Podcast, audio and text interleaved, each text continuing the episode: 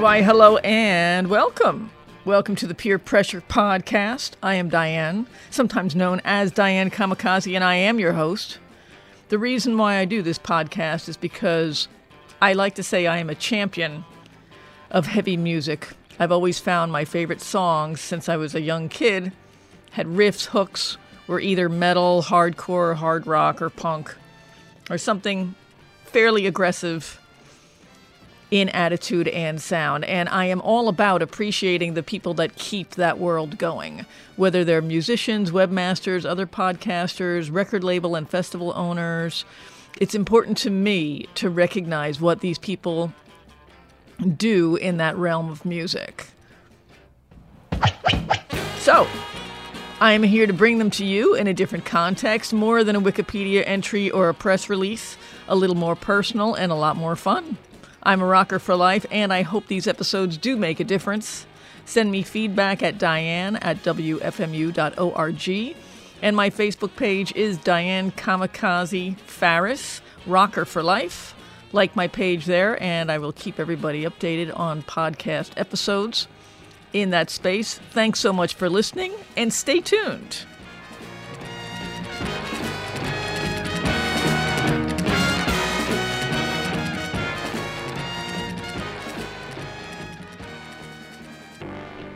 And welcome. Today is a treat, treat, treat. On March 1st, 2018, I had the opportunity to talk to Rat Scabies, best known, of course, for being the drummer of The Damned. And it was a complete impromptu thing, and it may have been only the second time that I've spoken to somebody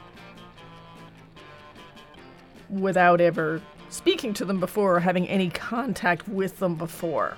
And it's Rat Scabies, so I'm very excited. He was in New York recording with the Mutants. He'll talk to about the Mutants, he'll talk about the Damned, he'll talk about Professor and the Madman. And he has ratscabies.com is where you can find out plenty about him. He's a busy guy and can't wait to get to the interview. I do have my guest on the line, I believe, so I'm going to forego the back announcing, and I'm sure we will mention it. Rat Scabies, are you there?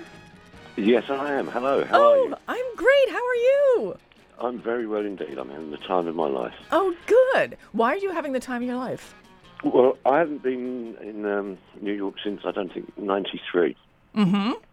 And it has changed massively. Oh, yes. and it's such a different place. But everything, sometimes you go and, and you're kind of on a roll. You know, we landed and everything has just sort of fallen nicely into place just when we needed it to. You know, of people being around and where we stayed and just you know finding places to eat. And so everything's been really good. I'm I'm I'm having a blast. Well, welcome back to New York. Well, thank you. Yes, and, and it's exciting to explore any place, isn't it?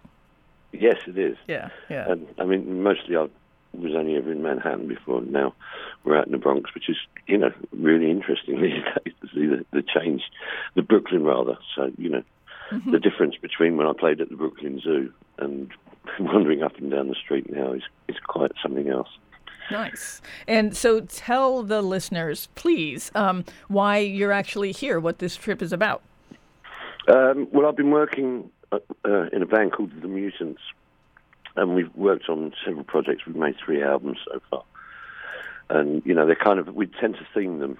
You know, we sort of the first one was a London record, and for that we only had you know artists from London appearing on it. The next one was in Tokyo, and of course we only had people from Tokyo appearing on that. And then we did the Desert album, which was in Joshua Tree.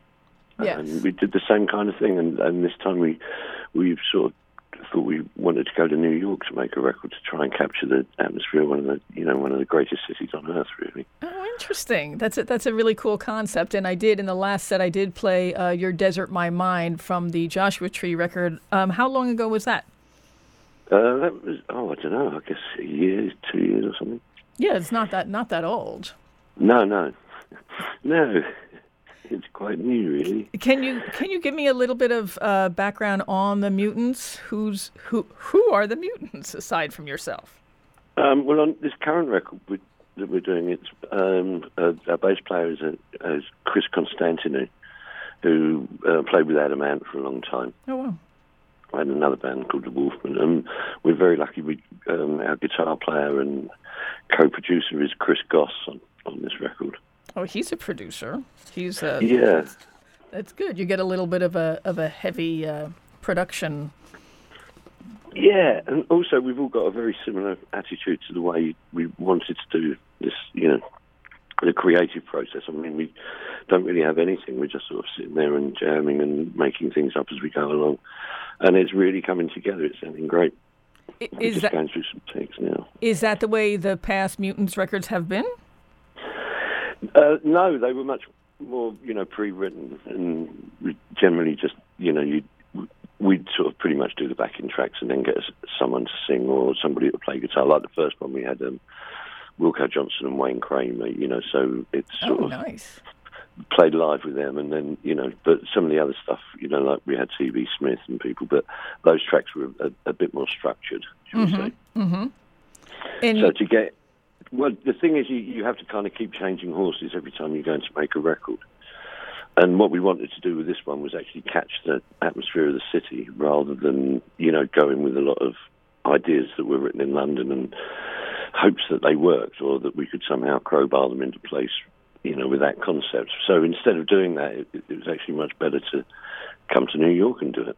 and to So we're to actually write it to actually write it here so you're Yeah. getting the new york like the headspace that you're in instead of bringing pre-written songs i get that that's Exactly. really yeah that's really that's really that's wonderful what have you you been eating for takeout oh, we um, discovered an amazing pizza place the other day, and it was um, some.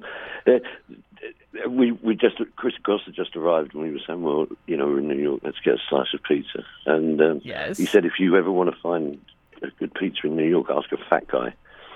and there was this fat guy walking past, and so that was exactly the case. He knew the best pizza, and we went there. It was just really incredible. Like, I, I, I would never have thought of this, but the, uh, the people that ran it were really great. I, you know, I mind plugging them, and they said, "Oh, you must have a dessert now," and they gave Nutella on pizza with strawberries, which I would never in a million years have thought was Wow. anything like as good as it was. wow that's um uh, I, I never would have either No, you don't. very interesting hey speaking of strawberries whose idea was it to do the scratch and sniff um uh lyric sheet in the lp version of the record It still smells today, doesn't it? It does. I oh, have mine, and it still does. I have to get a little bit closer to it, but it's it does still have the essence. Yeah, I, I can't remember. I, we used to conceptualize quite a lot, you know, and we'd sort of have ideas. And it was one of those when we came up with the title for the album that somebody just said, "Hey, you know what? We could probably make it smell like strawberries." and that'd be kind of a very good subliminal promotion for the record. So you'd walk into the record store and you could smell our album. yeah, right. Oh, it smells good in here. Oh, it's this record. Take it home with you. it's just, exactly, exactly. You know, Oh, I I love your inventiveness. That's just that's so awesome. Um, and you have a lot of uh, uh, irons in the fire right now. So you're recording with the Mutants. And then, and I have here, I just played uh, Nightmare off of the Professor and the Madman record, Oh, yeah. uh, Disintegrate Me, which we actually have here in the WFMU new bin. Um, and you've got a solo record coming out too, is that right? That's all true. Well, Professor and the Madman were kind of a, a lucky draw, really. I went to one of those. I've never seen one before. Being English, we don't have this thing. But you know, where you Americans have these parties at Christmas where everybody wears the ugliest sweater that they could find. I've heard, I have not actually participated, but yes. Oh, oh well, I have the edge on you because I have attended such an event, and it was quite awesome. And Professor and the Madman were playing, and it was, you know, they they sort of they were going to do a version of Smash It Up, and they asked me if I'd join them on stage, and I did. I got up and played, and got talking to them. And they were, you know, they're kind of very bright, on it guys, and they just sort of said, "Well, we're doing this record. You know, how about you put some drums on it for us?" And then, you know, so we did. And then they they're kind of quite big Damn fans, and they sort of said, "Well, our favourite rhythm section was always you and Paul Gray." So once the drums were on, they then rang up Paul and said, "Hey, you know, why don't you play bass on the record?" And and it was kind of the Strawberries rhythm section with with you know Sean and uh, Alfie's take on on kind of you know on the influence that the Damned had on them. I think as musicians. Wow. That's uh, I'm I'm saying wow in relation to the Strawberries rhythm section because that that that is just like a perfect rock record. So so so amazing. Have have you been in uh, in in recent touch with Paul before that came about? No, not at all. I haven't spoken to him for years. You know, it was. Uh, no, it was just one of those things. It was kind of, you know, there's no, you know, when people depart and stop working together, yeah, you know, it, it, that's kind of the way it gets left sometimes, and you just sort of think, well, that's over, and you know, he sort of moved all the way down to Cardiff and stuff, so he wasn't around in London, so you never ran into him at any gigs or anything. So we just kind of, you know, lost contact, and so I hadn't really heard from him at all for years. And I just, you know, apart from occasional messages and stuff, but that was you know, so it's very interesting that you know when they because I, I did the track with the different, you know, all the tracks with Professor Rahab and with the different bass parts on it and stuff. Mm-hmm. And then suddenly hearing Paul playing again, you know, it's, it was quite, it was kind of, oh, okay, I remember how we used to do things. And I, I have to confess, you know, it's good. it is good. It's a it's a really really good record, and um, I do want to tell people that. So it's got um, Alfie Agnew and what's the other guy's name? Sean Elliott. Yeah, Sean Elliott from uh, from DI. So it's uh, yeah, it, it's really a star-studded record, and and and for me, I guess coming from totally different places, but they must have loved playing with you because your drumming, you know, the Damned was really um, the punk band that was faster than everybody. And i think that that that you may be responsible for a lot of like the hardcore scene. And you know alfie agnew has the the whole Adolescents di i mean all that that background there. So they, they must have just been freaking out meeting you. I'm freaking out on the phone. Oh, well he, no he, well he, he managed to control his bubbly emotions for long enough to to you know establish that we're all actually human beings and we'll get on and i'm very normal, really. You know, just like any other punk rock legend. I, you know, I eat, sleep, and go to bed. That's kind of. Of course. yes. you know, but well, it's funny, you know, because you make a few records and stuff, and and really, you know, the Damned only ever made records to please themselves because we never really thought we were good enough for the general public, I suppose. Mm.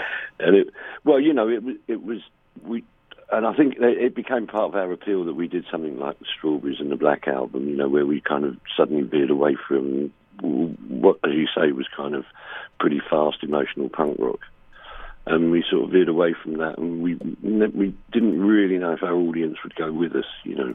But we knew that was what we wanted to do, and we were. I think you know we were kind of very lucky that our audience was sort of ready to make that same change at the same time that we were. Oh, yeah. Well, and I think that really you expanded. It wasn't a change as much as you were sort of just pushing. I mean, you were in that position to just, you know, push the bubble of what people know as punk. And, eh, you know, by the time Strawberries came out, or the Black Album, like your fourth album, it's like, yeah, we've we've got to do something else. I mean, I can't imagine writing the same record, you know, over and over and over again. So of course you want to expand in your artists, but I think that you, you know, you threw the net further and allowed punk to be more.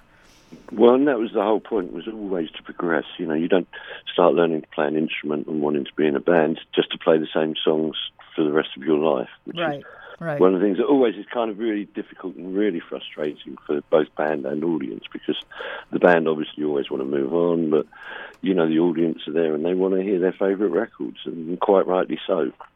so it always turns into a quandary, I think, you know, for the, you know, well, who do you appease, the artist or the band? Right. Or the, or the punters, and so that makes it a very different kind of equation, you know. So it's, um, yeah, it's catch 22, but that's not why you do it. You do it to create. You do it because it's, you know, what you're, the only thing you can do maybe sometimes, but it's also about progressing and moving on. You know, like when I do the Mutants and Professor and the Madman. I, I kind of really like those records, and they may not be, you know, selling by the million, but I really like the fact that I can put them on and play them to people, and and people like them, and and I, you know, I, I like to think that the work I'm doing is good now, Hmm. and and you know, and moving on without having to kind of go through Well- any other motions to make a living. Well, I'll tell you something though. It, they all of your records have always been good. By by the way, and uh, are you a record collector? No, I have. I, I've got vinyl, but we got house bugs, and I had to seal it up away for two years. So in the meantime, I'm lost my deck. So I've been, you know, moving back onto CDs. I'm afraid to say, Hey, I but want no, I, I still have them. you still have uh, old vinyl, but you I. Still have my vinyl, but they're all just sealed up in bags Oh, got it. because of the bugs. You know that whole thing. They live in. The, That's hideous. Oh, yes, isn't it? Bed bugs ate my records. I guess it's. I don't know. I think I'd rather have the, the dogs or the bugs eating my homework. Um, so your your website ratscabies.com, the the tagline or the sort of like the header says punk legend, Grail hunter, uh, cigar box guitar maker. Yeah, So yeah, mine. tell up to all three. So, can you tell us a little bit about, I don't know how little or not little you can tell us about grail hunting and the cigar box guitar thing, because those are obviously passions for you. Well, yeah, the cigar box guitar thing was really an accident. You know, so my when my son came home one day with an old cigar box, and I just kind of had this vague memory that it's what people used to make into guitars when they didn't have enough money for one to buy one. So I um, had a few bits and pieces lying around, and I'd sudden, I'd never been very good at anything like you know woodwork or stuff like that. So I just sort of sat and looked at this box and this piece of wood I had that I knew I was going to turn into a neck, and just had to work out how to put it together. And it was kind of there was a real sort of therapy that went with it of just you know problem solving and issues, and you know, and how long should the how long should the neck be, and where should I put the screws to hold the strings in place, and, and, and all of that kind of thing. And it was just suddenly a lot of brain power that I'd never really considered before. And then once I built the first one and started trying to play it and make it sound like something, I realised that you know one of the questions you always get asked is how do you tune it, and you know you just sort of think, well, there isn't a way that you tune this. You just do it so it sounds good and it works, and you can mm-hmm. play something. And because I, I I make them so you can only play them as a slide, you have to kind of you can't just go to a fret and say no that that's the right note. You have to actually kind of listen to what's going on, you know, and you have to kind of play and make sure that what you're doing with the instrument is in tune. So it, it kind of removes you in some ways from being a regular performer into it. It just makes it much more cerebral. I think is the word Yeah. you know, you have kind of, so you go on instinct, and it's kind of in in some ways it, it's a great lesson to learn, and it, it you know it certainly did me a lot of good to do. And because once I made the first one, then the neighbour had a bunch of other boxes and said, if you make one for me, you can have these, and I did that, and then people said that they liked them, and so I ended up. I, was, I think I made about eighty five or something now. That's great. Yeah, the website has some really, really beautiful pictures. Yeah, yeah, Yeah. You know, it's it's good fun, and like I don't do it all the time. I don't even have a workshop or anything. I just sit out on my porch and you know, just get on with it. I mean, it's kind of a great way to, I don't know, get a, uh, uh, I get a great feeling of accomplishment for it. Oh yeah, I'm sure. And there's a certain process that you were talking about, just like having to pay attention, and it's something that doesn't go fast. It doesn't go quickly, so you have to really take your time with it. That's a nice, you know, change of pace from life and instantaneous, you know, communication and things. It's that's really great. A nice um, Yeah. craft. Now, do you play guitar? Well, I do guitarist impersonations. I, I play as much as I. I play as much as I can, really. I mean, I, I think pretty much everything I write, you know, you, you can do with two strings. And you know, I, I'm not very good at changing chord shapes, so I always do bar chords and just go up and down the fretboard rather than playing the proper chords. But I only ever really, you know, picked up a guitar to sort of, you know, to try and write songs. And plus, you know, working with Brian James and, the, you know, we've had some pretty good guitar players in the day. Oh yeah, yeah. You know, so that thing of just sitting there and picking up and strumming away, and mm-hmm. then one, you know, saying, you know what, if you do this, it sounds like that, and you sort of just piece together bits of information, you know, and and then try and use it in a way that ends up with something that you know that I you, I don't know that maybe you didn't think you could do. Mm-hmm. So, so when you wrote songs for the Damned, what was your tools? Like, did you you said you were kind of you would sort of direct somebody to play? Well, it was it was really anything that was lying around. Mm-hmm. You know, um, like a keyboard. If you know, you just sort of plug in an organ and play with it until something resembled a, a piece of music. And the same kind of thing with the guitar. And then I'd be very good at having small pieces of ideas, and you know, or I'd, I'd have a chorus but no verse, or an intro and a middle eight but you know no verse. And so it used to work quite well. Me and Captain would sit there and we'd like, you know, he wasn't far removed, and, and Roman Jugg later on as well was the same. We'd mm-hmm. sit there and we just pool ideas and see how we could make it work together and and you know it was it was it was really artistically great because it, it was a, I don't know what you call it it was a genuine collective I think when the Damned were writing material. Nice, nice. Yeah, well, and I've noticed a lot of the the records have everybody listed for song credits. Yeah, well, we you know, it kind of everybody. If you're in a band, you're working together. Everybody has a part to play. Everybody must have a value, and yes. and it, it, it uh, for example, Dave didn't necessarily write too many songs, but actually, you you know, he was incredible artist, and so when he designed logos and stuff like that. Oh wow! You know, it was um, it was, you know, it, everybody has a part. You know that that you know a band's job is to promote everybody else's strengths and cover their weaknesses. And I think that was kind of what the Damned were pretty good at. Hmm. And so giving everybody the same kind of thing on you know on the money and the publishing, it just always seemed fair. Yeah, yeah. No, that's great. That's a great a great work ethic. Hey, I wanted to ask you in uh, the break in Neat Neat Neat, and I don't. I mean, obviously we're talking forty years ago. Are are there is there extra snare tracking in that in that sort of drum break there? Do you remember? No, there isn't. There isn't. No, there isn't. That was played live as it was with two hands.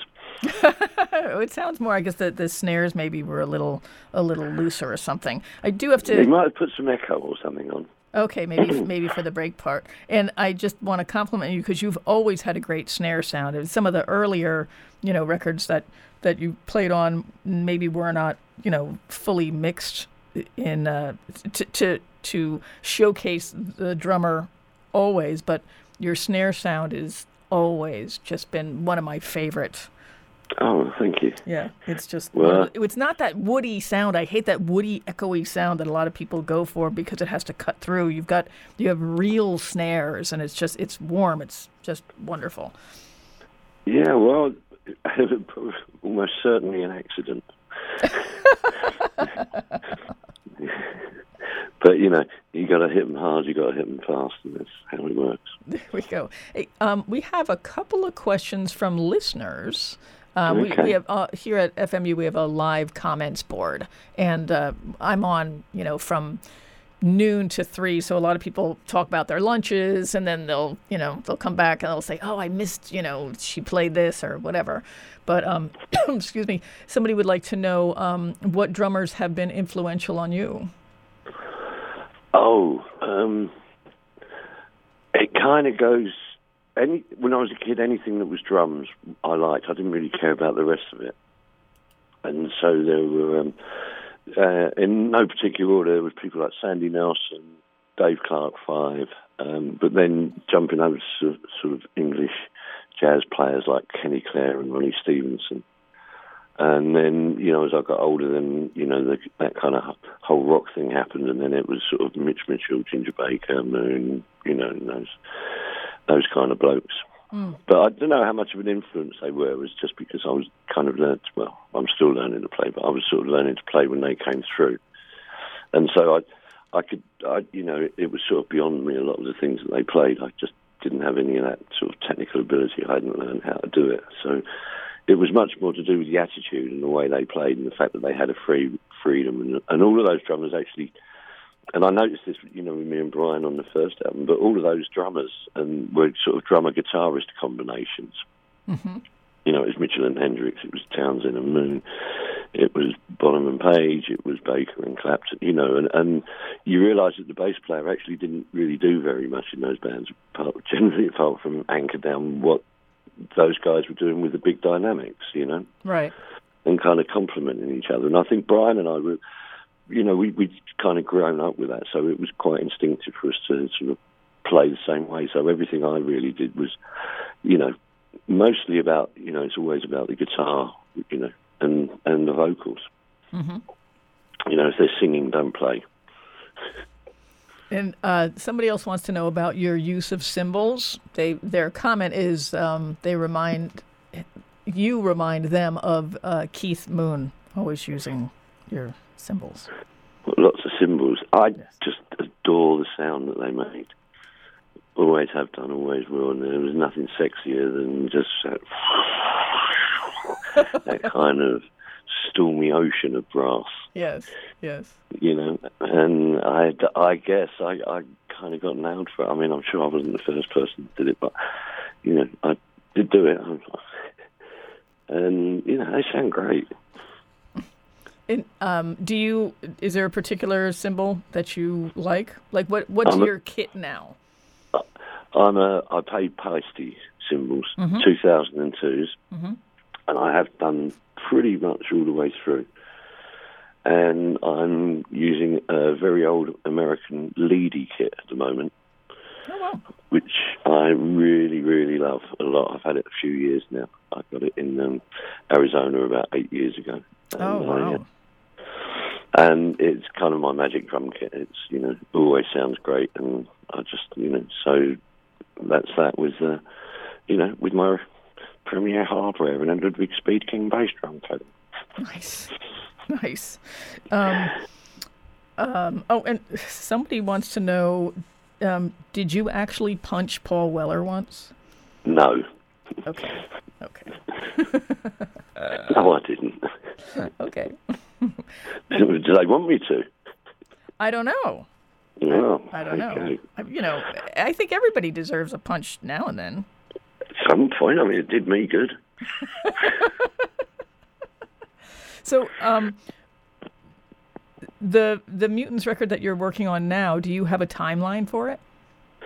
Um, not really. Only that we're here now, and you know we're here for a couple of weeks, and we're just going to do as much as we can now, and, and then you know begin the other process. So I don't know. I mean, with it, I, I don't even think about a schedule. You know, I'm I'm lucky. I don't really have to. So I'm just, you know, it'll come out. I I, I don't know. Probably in about six months, I should think. And um, well, you said you're not necessarily on a schedule, but is the your solo record is that complete? Yeah, it is. It's um, that's coming out on Cleopatra Records um, in a few months. I haven't heard from them for a while, so I'm not sure of the exact date. But it's a, a lot of things that I worked on, kind of in my own studio and at home and stuff. And it sort of covers a period of years, you know, I guess. Uh, just songs that I wrote and pieces of music and ideas that I had, and some of it's funny and some of it's kind of surreal and some of it's straight ahead punk rock and some of it's a lot of drums and some of it's cigar box guitar. So I, um, you know, it's um, a, a very eclectic record. It covers a lot of different. Each track's got a different mood, you know. And I had to do things like, you know, because I didn't really have a singer. So on some of the tracks, I would get perhaps the dialogue from a documentary about flying saucers and then spin some of that in and you know make build a track kind of around it or you know or I've lost you haven't I No, no, not at all. I'm just thinking No. you're a singer. You can sing. well mm, mm, me I can barely speak let alone sing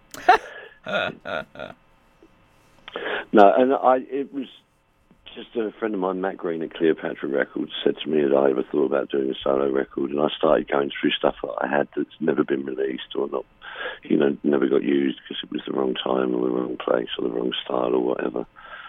And um, I thought, you know, it'd actually be really nice just to get this out in the open and you know and see what people kind of that people know what I do. Mm-hmm. You know, because I think it's kind of you know, oh well, he's the drummer in the Damned, and, and that's kind of how you're seen. You know, and they probably don't realise that I could, you know, that I did write a whole tune, and or I could play enough guitar to, you know, bluff my way through it. So it's you know, for for me, it's quite nice to be able to put that out there. I suppose. Did you say bluff your way through it? Yeah, it's all bluff. No, I think that you have the uh, the, the the the chops and the the the resume, as it were, to to be able to uh, to say, yeah, I'm putting out a solo record, and that's that's that. That's you know. Well, I have no expectations. You see, I don't. Yeah. I, I, I don't immediately sort of think, "Oh, my solo album, my career, my life is on the line." It's not really like that. It's you Oh, know, especially it's quite now. selfish of me. It's quite selfish of me, really. You know, I'm, I'm mostly putting it out for my own benefit. Well, So, But you're you know, being I'm- realistic about it. I mean, the the you know the music business has changed so much. You know, people get famous from one track on YouTube and never put out a record. So you're putting out a record. That's great. Yeah, it's you know it, it's a changed world. The music industry certainly isn't one that I recognise anymore. Yes. Yes. You know, it's very very different about the way things work and what people want. And I, to be honest, I just resigned myself to the fact of you know what, you're not really going to be able to compete with this. There's quite a lot of people out there. The Damned fans still have a huge network going on, and you know they're very together. And I thought, well. Those are the people that are going to be interested. I'm not going to break into a new audience, you know, because I've got a, a record out. It's really pretty much people that are Damned fans are going to be interested to know what it what I sound like, I suppose. Mhm. So I think that's you know I, why why try and you know why dream of trying to have hits or do anything bigger and better when actually we, you know we know it will do quite well. We know it will be okay. Yeah. But I don't have massive expectations of anything, and that way, when it you know if anything nice happens about it, then then you feel good. Sure. Yeah. Absolutely. Yeah. Hmm. Okay. Um, so um, a while ago, actually a couple of years ago now, I had a Gaye Advert on the program, and she talked a little bit about the uh, the tour that, that the adverts and the the damned were on, and she said that. Um, well, that there were a lot of pranks, and it was really, really, really a lot of fun, and that what you used to do was uh, get a bunch of shaving cream, I guess cans of shaving cream, and then pull. I'm not sure if you were in like an. a- I think I remember that she may have described a van. You would pull over to the bus stops where people were waiting to get on the bus to work, and then ask people directions, and they would step forward, and you would spray them with shaving cream. that was the captain. That was never me. Oh, that was not you. No. Oh, okay. No, Caps, that captain used to do that. He was the shaving king, cream guy. Oh, oh. But and and but you seem to be a a, uh, a humorous fellow also. Is there any kind of uh, uh, story, uh, antic story that you could share with the listeners? No, I haven't got anything like that on to hand at the moment. Okay. I'm just, I'm, I'm not very spontaneous like that until something triggers the memory, Oh, okay. and then I go, oh, I remember that time. You Mhm. know, but and till then, you know, I'm, I'm, I don't have anything like that at the minute. I don't think. That's fine. I should have thought about it and had one ready.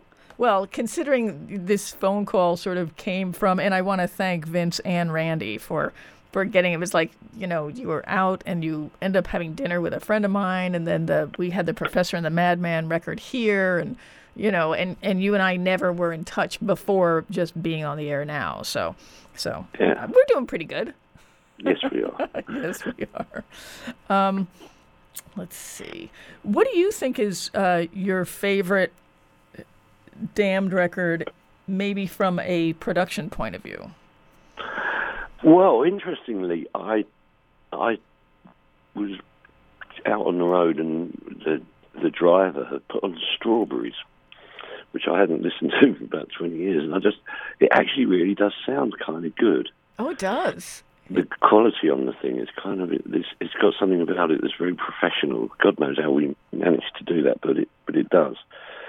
And I but and then after that, I played Phantasmagoria mm. which at the time I, I, I sort of wondered about the production. I thought it was, you know, I wasn't sure that it was strong enough.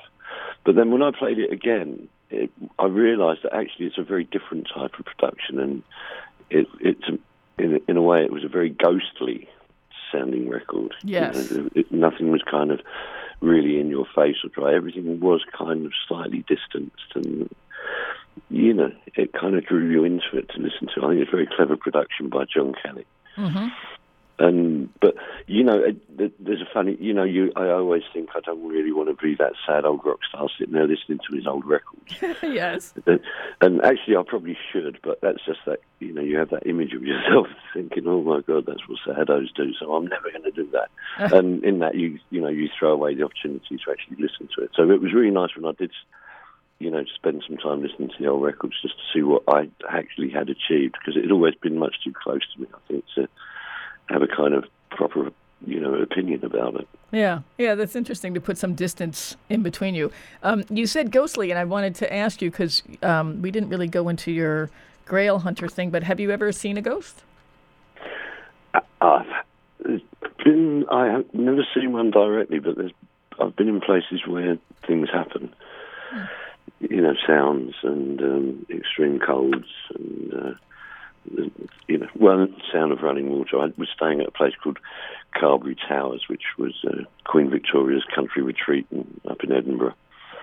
And I was staying up in the attic there, and, and that got a bit weird. There was a very strange atmosphere, and you know, just a, a sense that something was happening that wasn't normal, and not a feeling that I'd ever had before. So, hmm. but that's the closest I've ever really got. Interesting. Um, yeah. We do have another question. Says, uh, can you tell us about Keith Moon and Viv Stanshall trouser shop gag? oh, oh well, yeah. we were lucky enough. Uh, we did a, a, song called "Lovely Money." Yes, I played that today. Um, actually, yes. Okay. Well, we had uh, the, the voiceover in the middle is a, is a wonderful man called Viv Stanshall. Yes, from the Bonzo Dog Band. The Bonzo Dog Doo-Dah Band because I've also been working on a charity record with Neil Innes recently.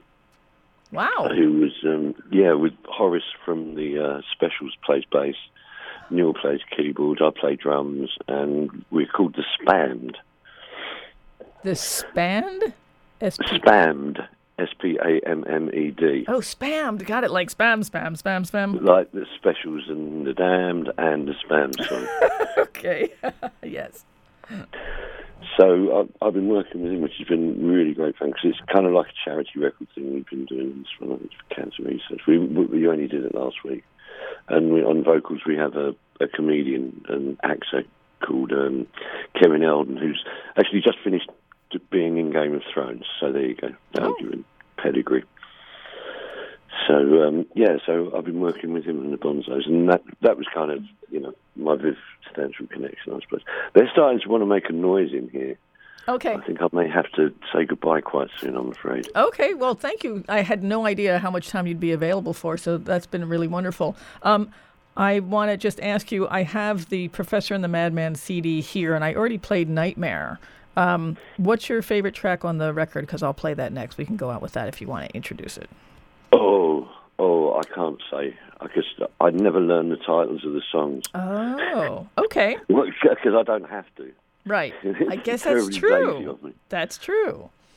All right. So, and, and, when I play the, the, the disc, I put it on and I read the names, but I don't, you know, I don't like, learn which one it is. But mm-hmm. I, do you know what? I don't think there's a track with them that I've recorded that I, I really don't like. Okay. You know, they're all. I think they're all winners. Perfect. Very good. Is there ever is there a chance of any live Professor and the Madman shows, considering where you guys are from? Um, I don't know because it's you know it's very expensive to for English musicians to work in America these days. Yes. You know, yes. when Donald Trump says he doesn't want any immigrants, he means me. Right. Right. you know, it's not so. It's now kind of unless you can actually earn quite a lot of money, it's not cost effective to you know, bring me out. That's you know, but otherwise, I'd actually love to you know do some stuff with them because I, mm. I really like I really like what we've done. I think it's great, and I like them to work with as people. They're smart, and they've been, you know, they kind of know what's what, and it makes life really easy because we've all sort of been around the block a few times, and we all know kind of what's going to waste time and what's going to be counterproductive, and and so it, it makes a very easy working relationship, you know. Oh, good. Well, um, the record is called Professor and the Madman Disintegrate Me. And um, I just I want to thank you, thank you very much for just for your willingness to get on the phone while you're in the studio. And uh, you know, we I touched on this before, but really, like your drumming did set the tone for the whole genre of punk and hardcore, and then for multiple generations. So thank you for that. And you know, the combination. But it's not my fault. Well, I wouldn't say Don't fault. blame me for that. I'm Don't giving blame me you for credit. Uh, anyway, but but um, No, thank I'm you. just kidding. And It's I strange though. I I never wanted to take, you know, I never wanted to be responsible for what anybody else did. So well, that's there you know, go. Yeah, well, you don't have to be responsible, but you can just take the, the good credit when it when it comes along. Um, I and I know. and I would like to invite you at some point to be on the show again. Um, maybe when the record your when your solo record is released or something. I do a feature called Peer Pressure where I have my guests um, choose songs and kind of do a little guest DJ thing and talk about them, which we can do on the phone also. So That sounds like great to fun. invite you for that. Excellent. Well, thank you, and and enjoy your time in New York. It's Um, we are honored that you're here, and Oh, uh, you. really wonderful to talk to you. So thank you so much. Nice to talk to you. Thank you, listeners. Thank Take you. care. All right, bye. Bye. And we're gonna talk. We're gonna hear Space Walrus from the Professor and the Madman record. six, five,